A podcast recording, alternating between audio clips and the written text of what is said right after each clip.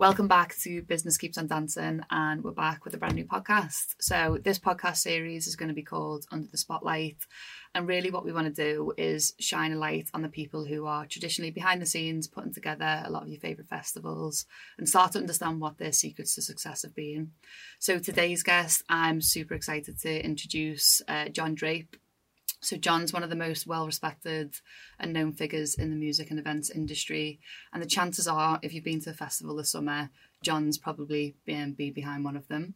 So we're going to chat about everything from the Hacienda through to the inception of Warehouse Project, all the way through to him starting festivals such as Snow Bombing and Festival No. 6. So lots to cover in this episode.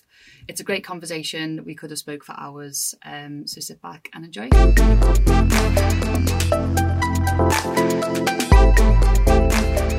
Welcome back to Business Keeps on Dancing. This is our Spotlight series, and we're going to be interviewing some of the most successful people in the music and the events industry, finding out their journey, their secrets to success, and how they've done it. So we're joined by a real heavyweight today in John Drape. John's the founder of Engine No. 4, and that's the team responsible for the production of many of your favourite shows. You're probably all very familiar with them. Everything from Warehouse Project, Blue Dot, Lost Village, Parklife, Kendal, Snow Bombing, Escape to Freight Island, you name it, John's done it. But John really has been the driving force behind many of your favourite events and festivals. John has really seen it all, everything from the boom of the Hacienda.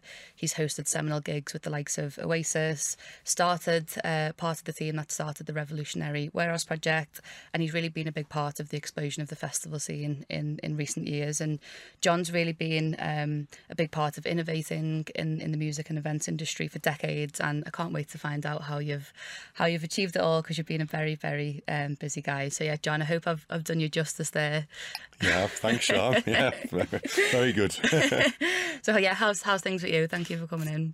All good. Yeah, you know, we're coming through the pandemic in some reasonable shape. I'd say we've had a compressed festival season, which was extremely challenging.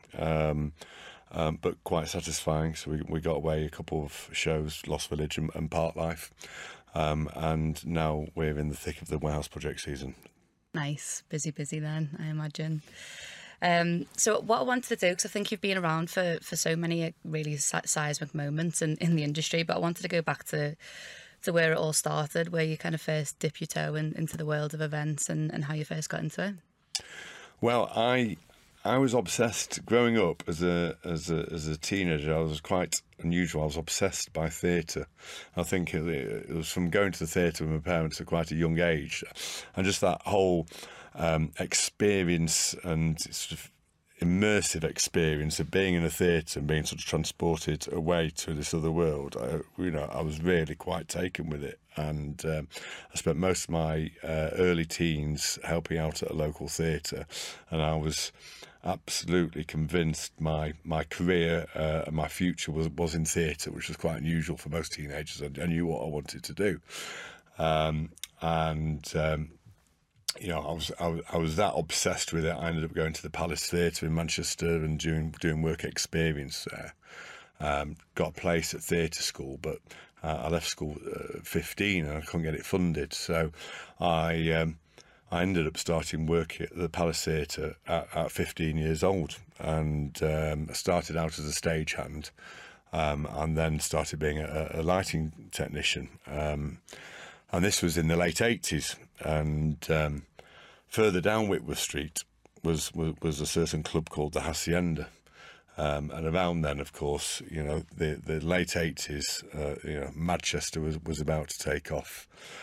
And my head was turned, and after a couple of years of working in various theatres, so the Library Theatre and the Opera House around Manchester, I decided I wanted to venture out into the world of music, and went to work at a Manchester lighting rental company, and worked there for a couple of years. And I really sort of learnt the tools of the trade when it came to lighting, and then managed to tour with bands like Inspiral Carpets and the Stereo MCs, did some Happy Monday shows, and we also supplied equipment to the Hacienda. So I was really in the thick of sort of the Manchester music explosion.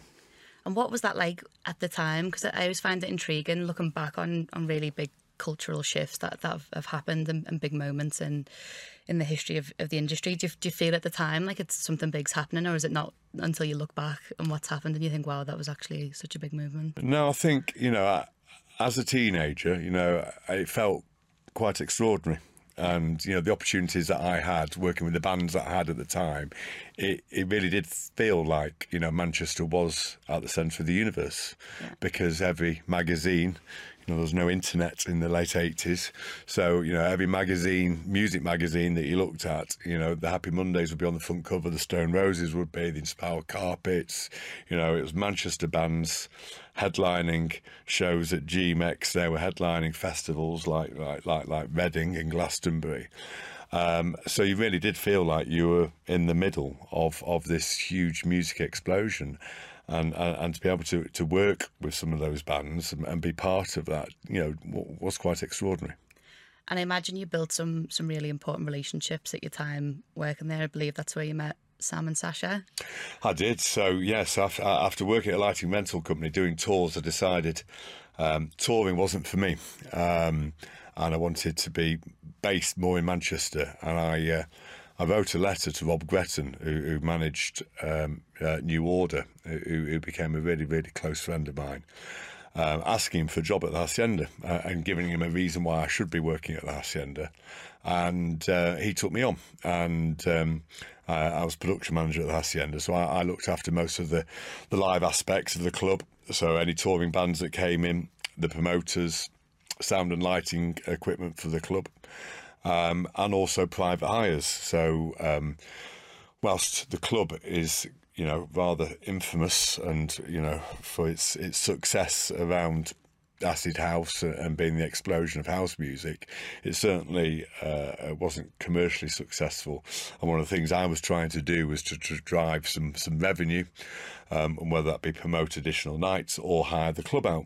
And one day Sasha came in to hire the club out, and he was a pretty underground student promoter at the time, and he came in, and I think we hired the club for him on a Monday night to do a night called Scandalous. So that was my first meeting with Sasha, and then purely coincidentally, Sam was a student and he was working with a couple of pals, and he came in to hire the club as well. So they both hired the club before they went on to sort of bigger and better things. Amazing. So, as they say, the rest is history from there. At what point did you, because you're working for the Hacienda at this point, at what point did you start to think, I want to branch out and do things on my own and really get that, I guess, entrepreneurial spirit? Well, I was you know, I was so committed to the club. You know, Robbie managed New Order, was funding the club. You know, we had a really close, you know, community of people, and we were doing some really, you know, great shows at the house at that point. We had, you know, people like Oasis and the Chemical Brothers coming through. We'd done the Britpop explosion, and most of those bands came through and performed at the club. And I really didn't, you know, see anything beyond the Hacienda. It was more the Hacienda coming to an end, which, you know, it did quite suddenly. In 97, we delivered the 15th birthday party, which was a great, you know, typically, you know, quite production heavy, extravagant Hacienda event in the May, and then 2 months later it had shut and wouldn't reopen. So I ended up staying on at the club afterwards, working with Rob, because the plan was to try and reopen the venue, but it for various reasons, that didn't work out. So I ended up staying on, helping out. We had to sell assets, so I was flogging the sound system, I was flogging the lights, I was flogging anything I could to try and keep the bills paid while the building was sold in a orderly fashion. But while that was going on, I was trying to build my next step in my career, which was trying to use those skills that I'd learnt at the Hacienda, which was a bit of everything, really. So I was a production manager, so I knew quite a lot about lighting, very little bit about sound, but a lot about the whole live experience. So worked with various people at that point to be a freelance production manager, and we did things like the Commonwealth Games handover ceremony, and started to branch out into the world of outdoor events at that point. And did that for 2 or 3 years until around 2000, 2001. So yeah, don't do things in halves then, straight into the Commonwealth. Did you feel like you had like a clear path you wanted to go down? Was there an end goal in mind, or were you just finding your feet with? No, I mean, certainly at that point I was, you know, I knew what I was good at, but I didn't know what the end goal was. And in 2000, we'd sold the club by then. Rob had quite suddenly died in 99 after we'd got through all the messy business of the club, which was a bit of a turning point, really, because, you know, I'd worked really closely with Rob. He'd brought New Order from being, you know, Warsaw into Joy Division into New Order, and then suddenly Rob wasn't there. So I went travelling. So I did my gap year quite late. So I did my gap year when I was being 28. So went travelling for 6 months, came back with a desire to build something. So I came back, hooked up with an old friend of mine, Steve Smith.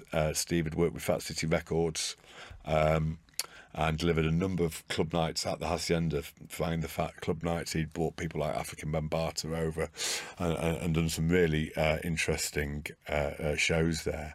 And we started a project he'd already sort of kicked about, which was something called Ear to the Ground.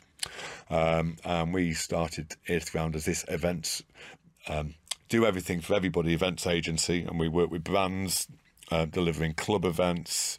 We delivered outdoor events. We did things like Doves and Badly Drawn Boy in Castlefield Arena. And Steve had already started doing Repercussion. So Repercussion, or Depercussion, should I say, was an outdoor music festival, free festival in Castlefield. He'd started that in 97. I'd helped him out a little bit with it. But when I got back from travelling, we pushed that forward onto a different level, so increased that into sort of about 30,000 capacity free festival. When did festivals start coming into the mix? Because I imagine there was the boom of Clubland, and I know festivals have always been around, but there was definitely a point when it really went into. Yeah, when I was really into that outdoor, you know, that outdoor production, Steve introduced me to a friend of his called Gareth Cooper, who had started this festival called Snow Bombing in the French Alps. And Gareth had done 1 year of snow bombing, and he'd had, it's fair to say, some logistical production issues. I got the phone call and I went over and delivered the production for year 2 of snow bombing. I think that must have been 2001, and I've done it for 20 years. Since. So Snow Bombing was my first festival. We were running Repercussion at the time as a free festival in Castlefield, and then over the next few years we started picking up other festivals, started doing the production on Field Day in London, and I started to get a little bit of a reputation as being a bit of a festival specialist, which led to me. Well, led to the sort of beginning of the Warehouse Project in sort of 2005, I'm going to say 2006. So going from clubs to international festivals, what are some of the challenges in transitioning into that? I mean, moving from indoors to outdoors is a big challenge. And, you know, festivals, when you've got multi-day festivals and you're looking after that amount of people, not just for 5 or 6 hours in a club, but for days and the sleeping on site and partying on site, it is very different indeed. And of course, when you move outside, you've got a lot of external challenges which you just can't control, and the weather being the biggest one of those. So from Snow Bombing, how did you expand into more festivals then? Was it something that came from your team? Did you collab with other people? What was that process like? Well, we started to get a reputation at Ear to the Ground for delivering a really quality service, it was around that period I tried to get the structure of what a perfect festival production team would look like, which helped, because I think it's, the festival industry in the early noughties was still relatively, in its infancy. If you think Glastonbury only started in the early 70s, festivals proper didn't start really till the 80s. And, it's only been since the noughties that they've really developed to the scale that we see today. We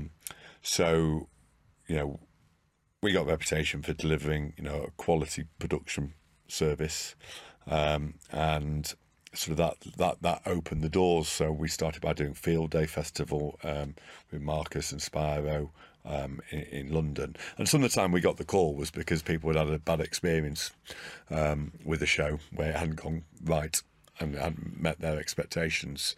So we ended up coming in and looking at how we could improve it, off the back of that. We met the guys from Kendal Calling, started delivering Kendal Calling, as with a lot of things within our industry, a lot of it is about building relationships with people, and off the back of building those relationships, you end up generating opportunities, So for instance, with Andy and Ben from Kendal, they started Kendal at a very early age. We weren't involved at the beginning of their festival career, but we came into Kendal Calling at quite a crucial juncture when it was growing. It was growing quite quickly, and we helped support that growth. But working with those guys, they were clearly very driven and had lots more ideas. And off the back of that, we collaborated together to start doing shows at Jodrell Bank. And we delivered five or six years of concert series called Live from Jodrell Bank, with a variety of artists. It was single stage concert format where we did everyone from the Flaming Lips to Elbow to the Halley Orchestra and New Order along the way. Because they worked well, that ended up morphing into Blue Dot. And, that's a festival that, we are all very proud of. It's got quite a unique positioning. Blue Dot, was one of those collaborations just out of, that long-term relationship of working with someone. It feels like a domino effect, doesn't it? Like all these people you're meeting on the journey are leading to all these different opportunities. Going back to one of those first dominoes, as you said before, which was Sasha and Sam, meeting them in the Hacienda, that then led to the Warehouse Project. What was the inception of that like? How did it come about? Well, I got a call one day off Sash saying he just left Sankey's, which was quite seismic. I mean, Sasha going into Sankey's was quite seismic because it was him joining forces with Dave Vincent, and they were in my Hacienda time were arch enemies. David promoted the Ministry of Sound. He was David from Callas, as he was known, and Sasha did her thing, David did that, but they came together and they took on Sankey's, which was a well-loved Manchester venue, and did some great things down there. And as quickly as it started, it seemed to be over, with Sasha leaving, David still being there, but with Sam leaving with Sasha. And I got the phone call saying, we've got this idea, we're going to do an annual series of shows called the Warehouse Project, where we go into a warehouse each year and do a load of raves. Are you interested? I was like, I'm always interested in a challenge. So have you got anywhere in mind? And Sasha was like, yep, let's go and have a look at Boddington's Brewery. So so off we go to have a look at Boddington's Brewery, which had only recently closed. And we have a walk round this, you know, this very old, in pretty poor condition, in half a state of demolition and strip out, you know, an iconic building with a view to turn it into a entertainment venue for 3 months. And you know, I jumped at the chance. I didn't really think that, you know, 10 years after the Hacienda closing, I would end up being back delivering electronic music, doing raves again, essentially. And it was a great challenge, and it was unlike any other challenge I'd had at that point, which was taking on a building and trying to turn it into a safe, enjoyable venue. Has anyone else done that at the time, the idea of these pop-up? Well, Sasha and David had done an event previously in a warehouse, which had worked really well, but that was a one-off. So people had done one-offs, but trying to do a series in a limited period of time, I think it was completely unique. And you know, the challenges that go with that are completely unique, because you're taking on an industrial venue that was never designed for public use. You're trying to keep your costs manageable because you're only in there for 3 months, so it's not like you can spend a huge amount of money. So you can't install permanent toilets, you can't spend the money you would do if you're normally building a venue, but clearly you've got to make it meet all the standards and licensing requirements that a normal venue has to.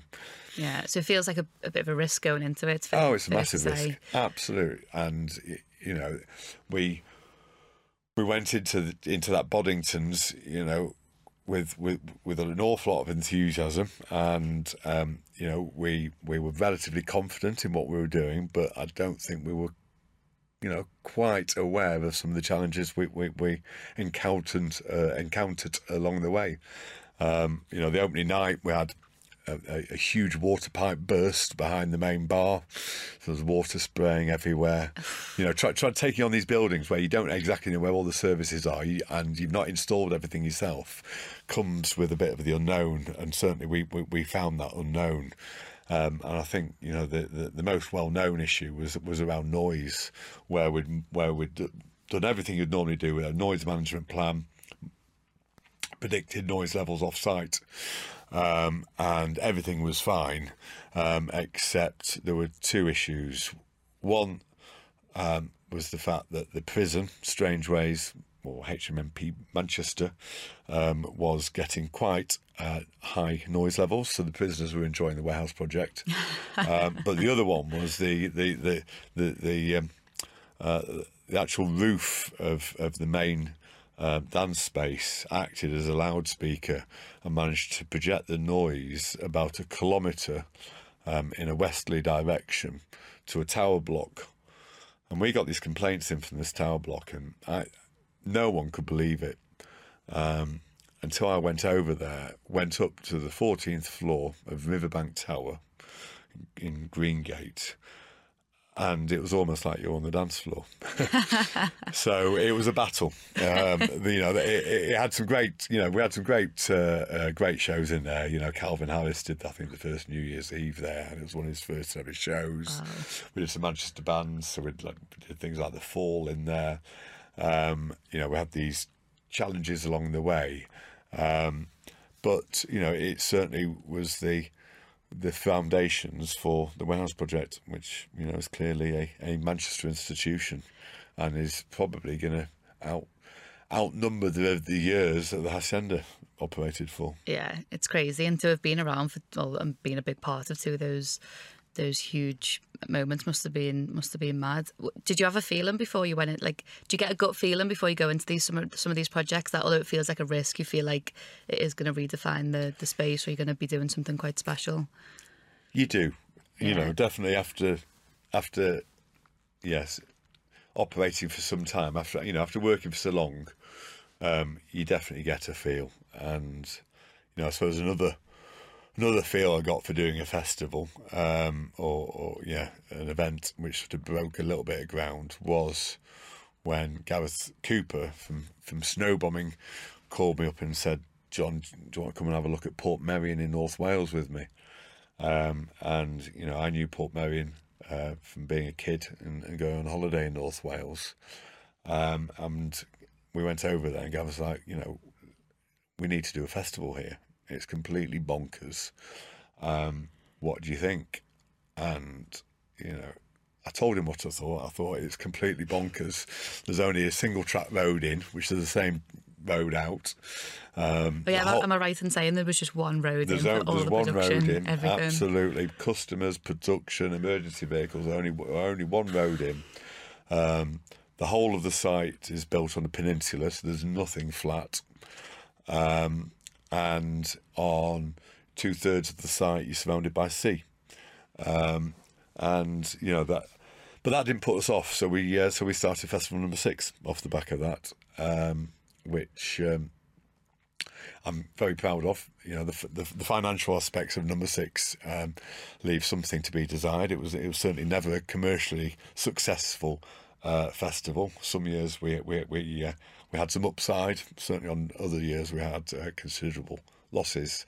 But I think off the back of No. 6, we were part of that change in what a music festival could be, because I think, you know, up until the beginning of things like Wilderness, possibly Bestival, Festival No. 6, festivals were quite crude. They were, you know, for music fans, you know, they delivered, you know, superb production. You could go to Reading Festival, you could go to Glastonbury, but your quality of experience as a customer in terms of toilets, showers, sleeping accommodation, left something to be desired. And what we tried to do with Festival No. 6 was try to reimagine what a music festival was. And it didn't need to be necessarily just about music. So we tried to introduce, you know, quite a lot of arts and culture, which you'd have seen at Glastonbury over the years, but do it in much more boutique and curated an environment. And, you know, we brought some pretty incredible performances together, whilst having some pretty challenging conditions. It was early September. We could only do the festival in early September, but we tried to do it in the downtime from the tourist season. So we early September, little did we know, early September is also the tail end of the hurricane season in the Caribbean, and we experienced more years of wet weather and tail end of hurricanes coming over the Atlantic and hitting North Wales than I care to remember. and with that, we had a few issues. Yeah, I imagine it was tricky time to navigate, although the backdrop of that festival was absolutely stunning. We were lucky enough to work with you guys on a few years for it, and there's nothing I think that can rival that site destination. But you're right, I feel like it started an expectation, I think, from festival goers that you know, you don't just have to be shoved in a field and the music. I think the experience has become such a big part of that in festivals since that point. So Escape to Freight Island is one of the biggest projects you've been involved in recently, and that has really innovated in the space of F&B and really turning this outdoor food hall market concept into something that's a lot more multi-art, multiculture, multi-entertainment. I really haven't seen anything done like it before, and the launch was incredible, and it's gone from strength to strength since it opened. So how did that come about? Where did the idea come from? Well, Gareth Cooper, who pops up quite a few times. There's a running theme here, isn't there? There is. It's another project Gareth and me have worked very closely on. Mayfield Depot is a space that I've known and worked with for 8 or 9 years, and we've got a bit of history with that space. Me and Gareth were also shareholders of a business called Broadwick, and Broadwick Venues took on the whole of Mayfield Depot, and our first piece of work there was to make it safe enough to take shows, and that led to the Warehouse Project taking it on as its new home in 2019. But part of our vision for Mayfield Depot was that it should be more than just a music venue, and that we had this rather unusual indoor-outdoor space there, which we'd earmarked for F&B. And we'd taken it out to the market. We'd spoken to loads of different F&B operators, and no one would really take the challenge on. So me and Gareth were talking one day about it, and we basically came up with the idea that we should take it on. If no one else was going to take it on, we should take it on. And we started talking, collaborating with some other people who were a little bit more experienced in the F&B world than us. So Luke and Justin, the Unabombers, who have morphed from being underground club DJs into being restaurateurs of note. And Dan Morris, who done an incredible job of taking on the Albert Hall with Joel and turning that into a great music venue.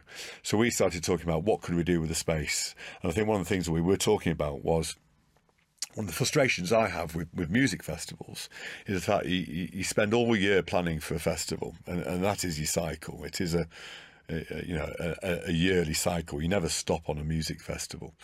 And it's all about one weekend, and if your weather's poor that weekend, it's quite disappointing.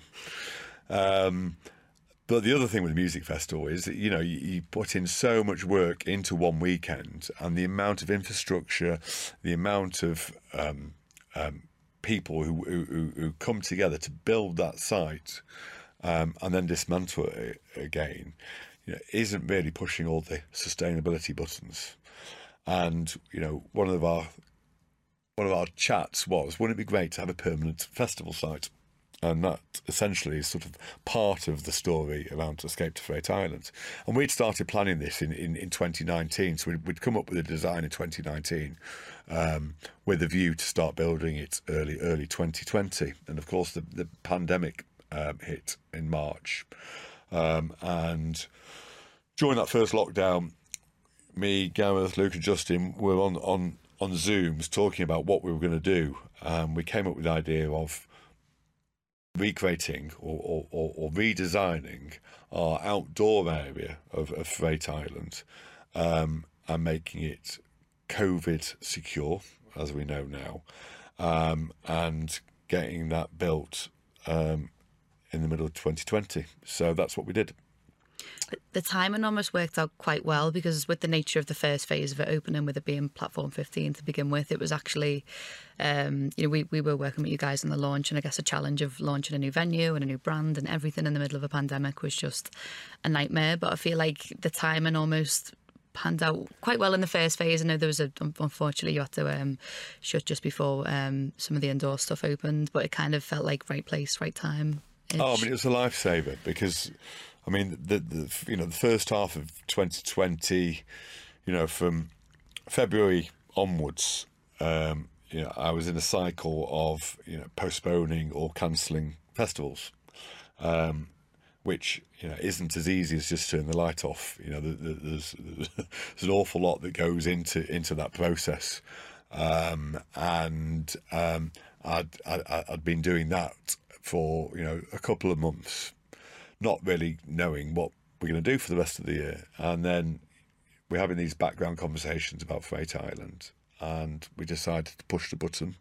And in June, so when I'm normally building or delivering Parklife, I'm on site with a 26-ton digger, employing a lot of the people that I would normally be on site at Parklife with. But instead, we are building the outdoor area, Platform 15, as we called it, for Freight Island, and it was an absolute godsend. You know, certainly for me and the Engine No. 4 team, it gave us a project to get our teeth into.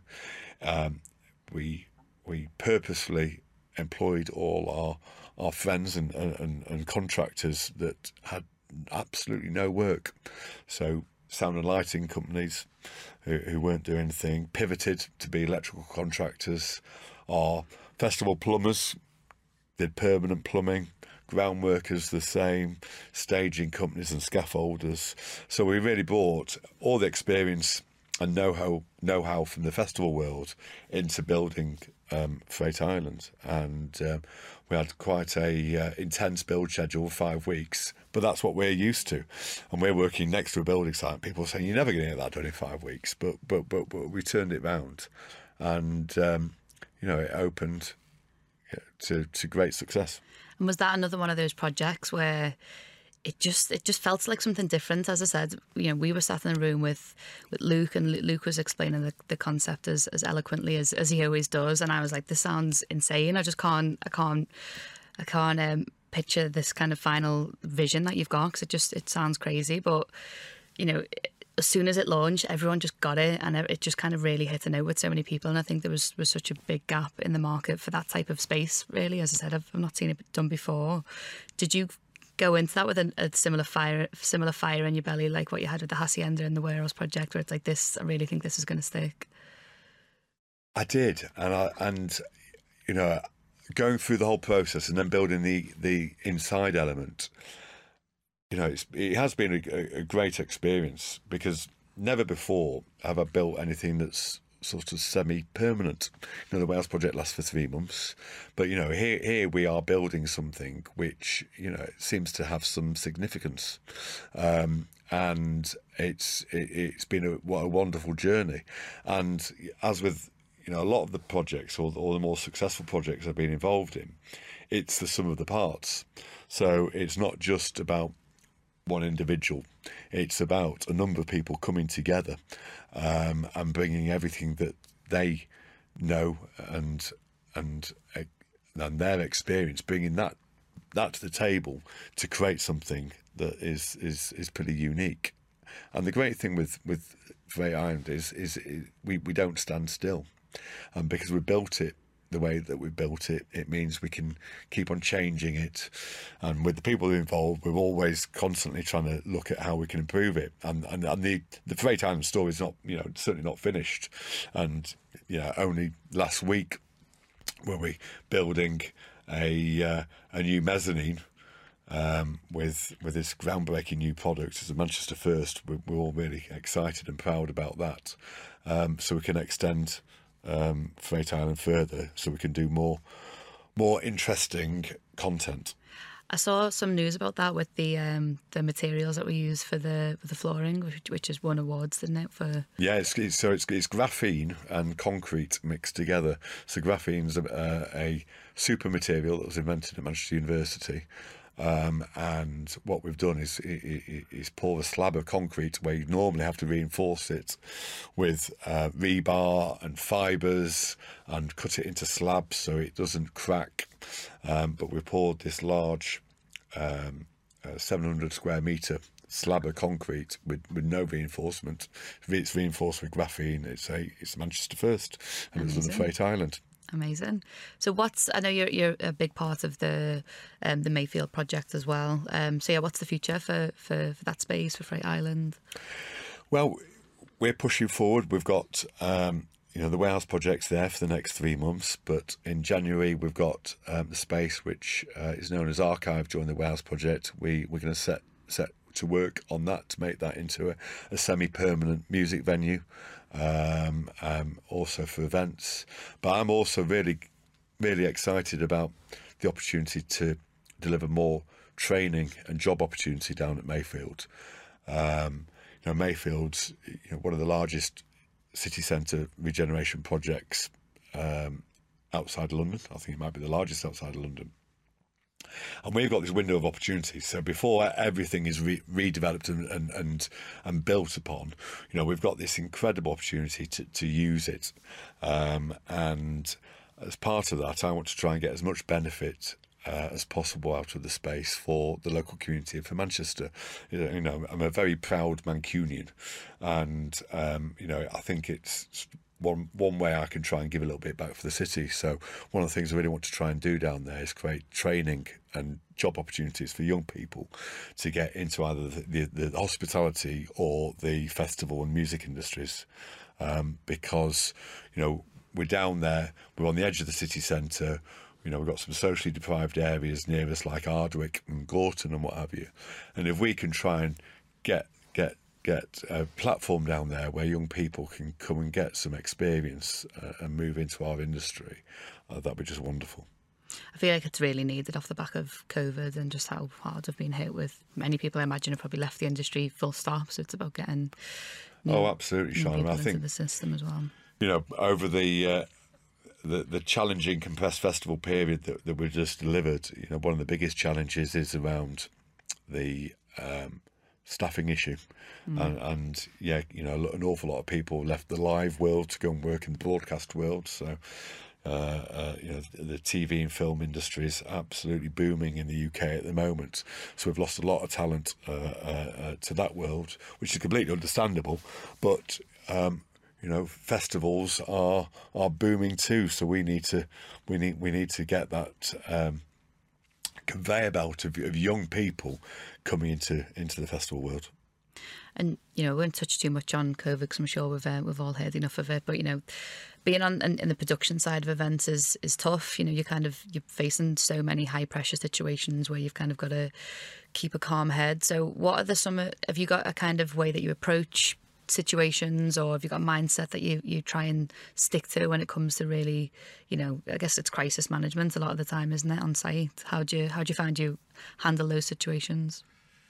Yeah, unfortunately, yeah, crises are part and parcel of being outdoors and dealing with customers and the weather. You know, it clearly gets easier the older you get and the more experience you get, and decision making, I think, is, you know, a critical part of what I do. So when I'm an event director, you know, on a large show such as Parklife or Kendal Calling or Blue Dot, you know, you've got to make decisions, you know, and you've got to make them very quickly at times, and clearly you've got to try and make the right ones. So part of that process is by getting the right information around you at the right time, and trying to get as much data and information as possible.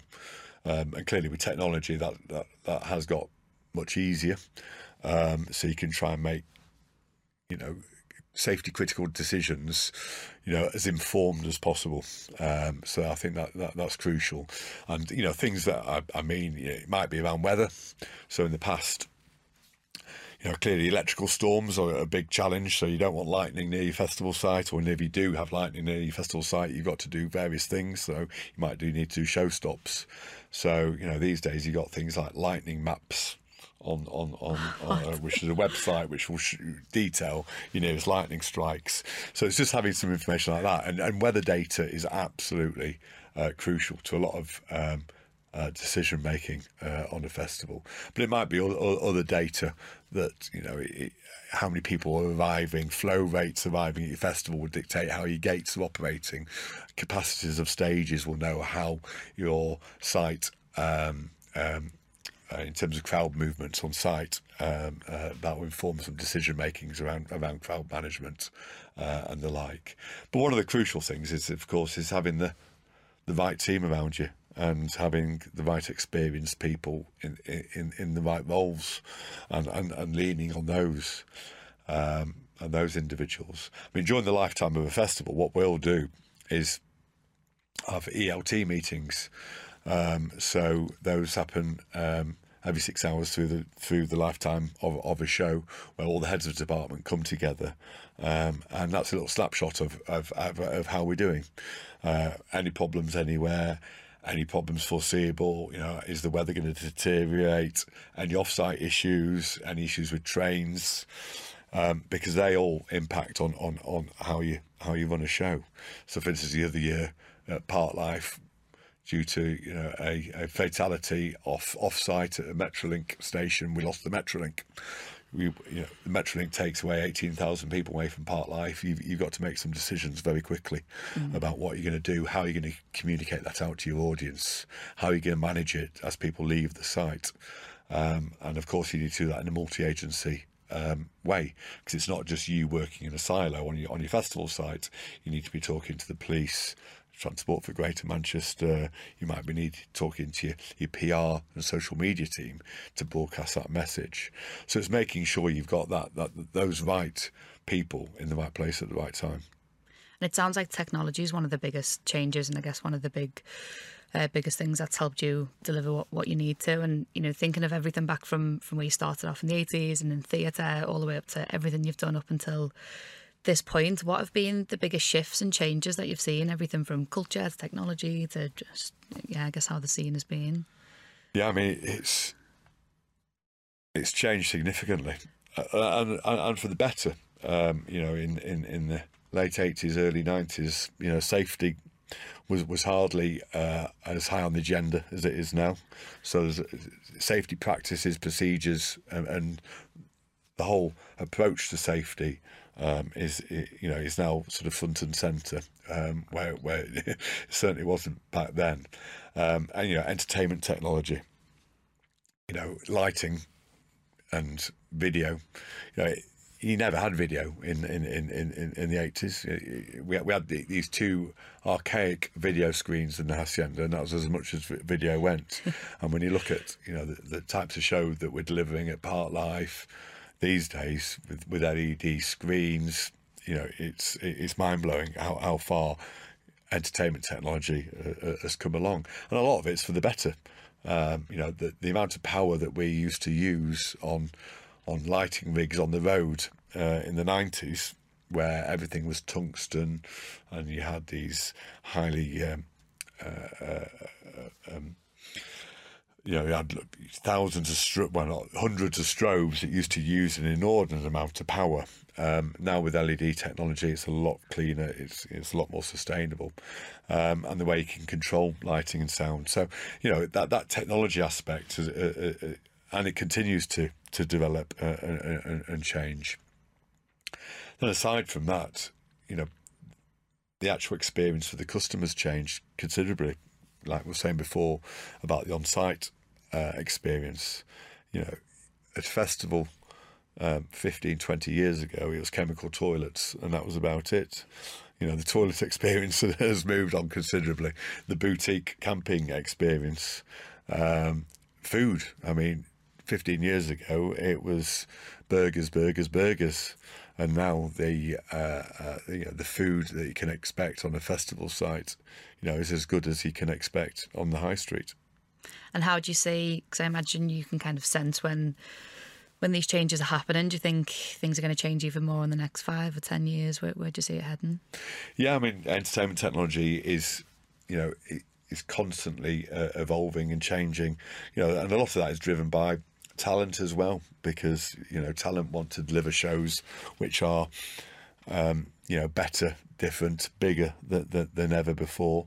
I think clearly trying to make our industry more sustainable is at the front and centre of everybody's mind, you know, certainly at the moment. You know, some people have been doing a great job over a number of years within our industry, but as a whole, we really need to focus and come together and look at how we can make some step changes, and start meeting some you know, realistic targets to try and get our carbon use down. So I think that is going to drive innovation as well. So this year, for the start, we started using a new cabin supplier, where we can get 20 porta cabins delivered on 2 trucks because they come flat pack. And, you know, it's innovation like that which is going to drive forward over the next few years, in my view. And you can see it from, I guess, ravers and festival goers are getting younger and younger, of course, and the kind of younger they are, they're so much more conscious about environmental issues and sustainability. And like, I can feel it from the marketing side as well. People are asking big questions, you know, when events are happening, the customers are looking into these things. So it's kind of been driven very much from the ticket buyers as well. But I can see that, yeah, I guess when you really think of the scale of how many festivals happen as well, it's something that does need to change. I feel like a theme throughout your whole journey has really been right place, right time, domino effect, Gareth Cooper usually popping up with something at some point. Have you had any places where you've maybe been wrong place, wrong time, took the wrong turn, done a project that didn't go as planned? Oh, I've had my fair share of crises that haven't gone particularly well. Yeah, Festival No. 6 was always a challenge, but there's one infamous year where I took a very wrong call about a car park, and we used a car park adjacent to a river with a weather forecast which wasn't great, but I didn't realise it was going to be as bad as it was, and we'd had probably one of the toughest days on a festival site I've ever had. It was the tail end of one of these hurricanes coming over, so we had high winds and relatively heavy rain. Heavy rain you can normally deal with on a festival. Wind is not your friend on a festival, because most temporary demountable structures, so stages, marquees, etc., are only suitable for certain wind speeds. So I spent the whole of this Saturday with my team constantly closing stages, dealing with damaged structures, just trying to keep the festival in alive, as it were, trying to keep it going, which we did, and we managed to get the headline act away on the main stage, and by 3 o'clock in the morning I thought we'd got through it, and I was enjoying a glass of red wine in the production office when I got the phone call to say I better come down to have a look at the Park and Ride car park. And Park and Ride car park was about a mile away from the site. All the customers parked there. It was adjacent to a river, and when I arrived, I stopped on the dual carriageway, looked over the car park, and on one of the car park fields, which had about 600 cars in it, all I could see was water and car roofs, which was quite a sobering, quite shocking view, to be honest. So that led to a very, very difficult 7 days, because we couldn't get the cars out that easily, and there was a lot of customers displaced. There was a lot of upset customers, and it was quite a large crisis. And how'd you get through it? How are you keeping yourself motivated? With a team around you, and just trying to be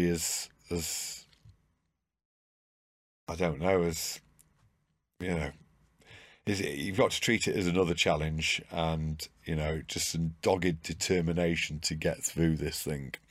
And that was 4 o'clock in the morning. I knew there was nothing I could do that night, so I took the call to basically go to bed and get as much sleep as I can. I think that that's really important. In our industry, you can end up getting fatigued. When you get fatigued, you end up making sometimes the wrong decision. So I was determined to try and get some sleep and then assemble the team to make a plan the following morning. And I decided that what we needed to do was I needed to leave my second in command to run the festival, and I needed to move down to the car park and assemble a management team of how we were going to try and deal with what was a huge mess. Because you've got the customers to think about, of course, but then you've also got to put a brave face on for the team and kind of lead from the front in that way as well. Yeah, absolutely. And they're looking to you to make the decisions. And sometimes you do come across these challenges which you can't look back on experience, because it's a completely new experience. And with that car park, it was, I ended up having to do things I never thought would end up having to do on a festival, which was ask the local authority to open a leisure centre for a respite area for customers, because they couldn't get their cars, so they couldn't leave site. So we opened the local leisure centre. And I remember halfway, we had the most of North Wales's farming community coming down with tractors to try and earn as much money by pulling people out. So just trying to manage that was a huge challenge. I do remember a customer saying, when are you going to bring the army in? And I did think, if I knew how to call the army in, I probably would call the army in. But as it happened, we got through it, you know, a huge team effort, and we got through that. And, you know, unfortunately, I've had other weather-related, you know, festival incidents where there's nothing you can do about the weather, you know. So the weather turns and you aren't in the right, you don't have the right infrastructure, or your site's not in the right place at the right time, then, you know, the weather can win. And unfortunately, I think moving forward with the way that the climate change is clearly affecting us, then, you know, that's going to be one of the challenges moving forward for festival organisers and festival producers like myself, is how can we make our festival sites more robust and deal with those extremes of weather. I mean, the other crisis is sort of brought on by the customers, and, you know, by their behaviour. And you know, unfortunately, over the years, I've been about to deal with the effects of substance use, and, you know, which doesn't work out well in some cases, and I had to pick up the pieces when we've had drug fatalities, which, you know, are very, very difficult incidents to deal with, because I'm there trying to deliver a festival for young people to have a great time, and to go away with happy memories, and instead they're going to hospital and ending up dead, which is certainly what, you know, none of us are in the game for.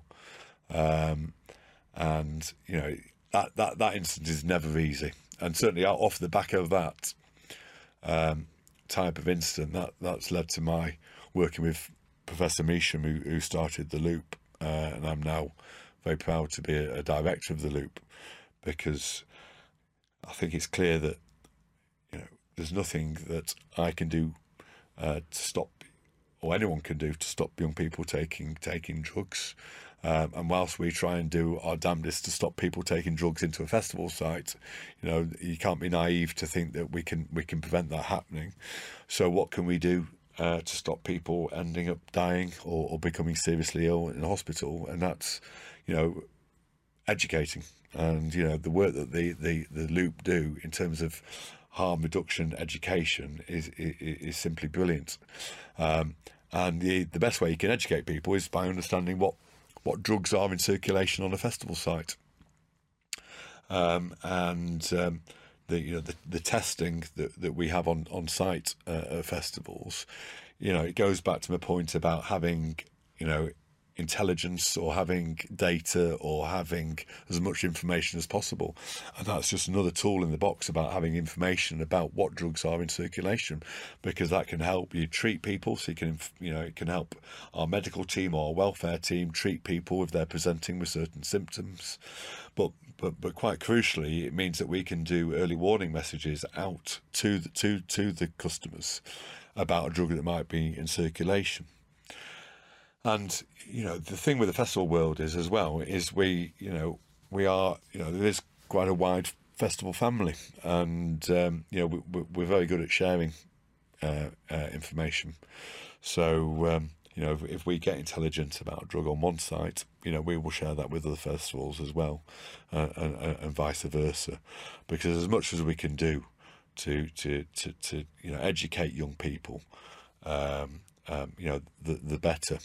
And off the back of that, you know, I found it quite frustrating, quite a lot of young people coming to festivals, first time festival goers,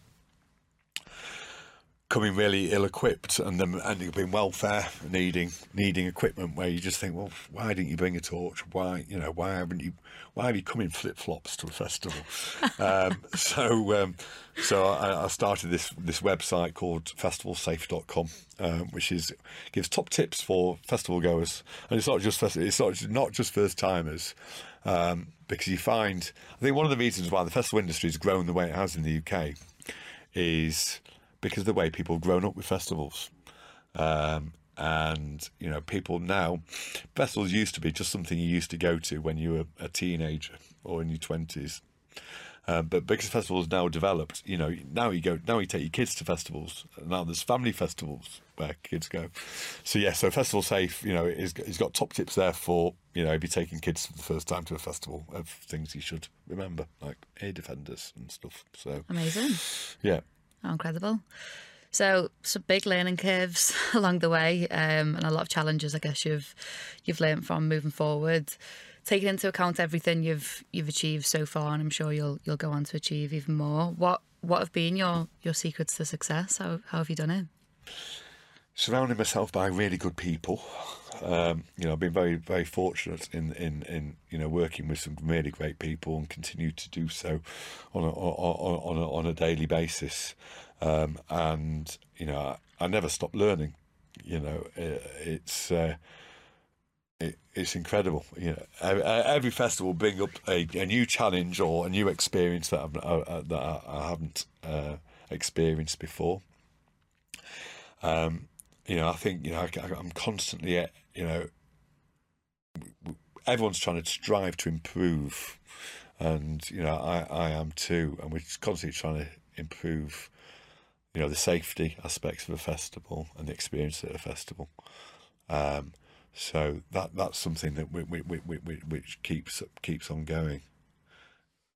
Okay, nice. And then to wrap it up, I want to ask what's your end goal, because I think you've ticked off a lot of things. Is there anything left on your list to tick off? Where do you want to get to? Well, you know, I'm really enjoying the building things, which might last a bit longer than a festival. I'm certainly very keen to get back in the fields next year, 2022, and try and deliver a full festival season for the first time in a couple of years. Blue Dot in particular, you know, Jodrell Bank's just an incredible site, and Blue Dot's a great festival, so really looking forward to getting that show away again.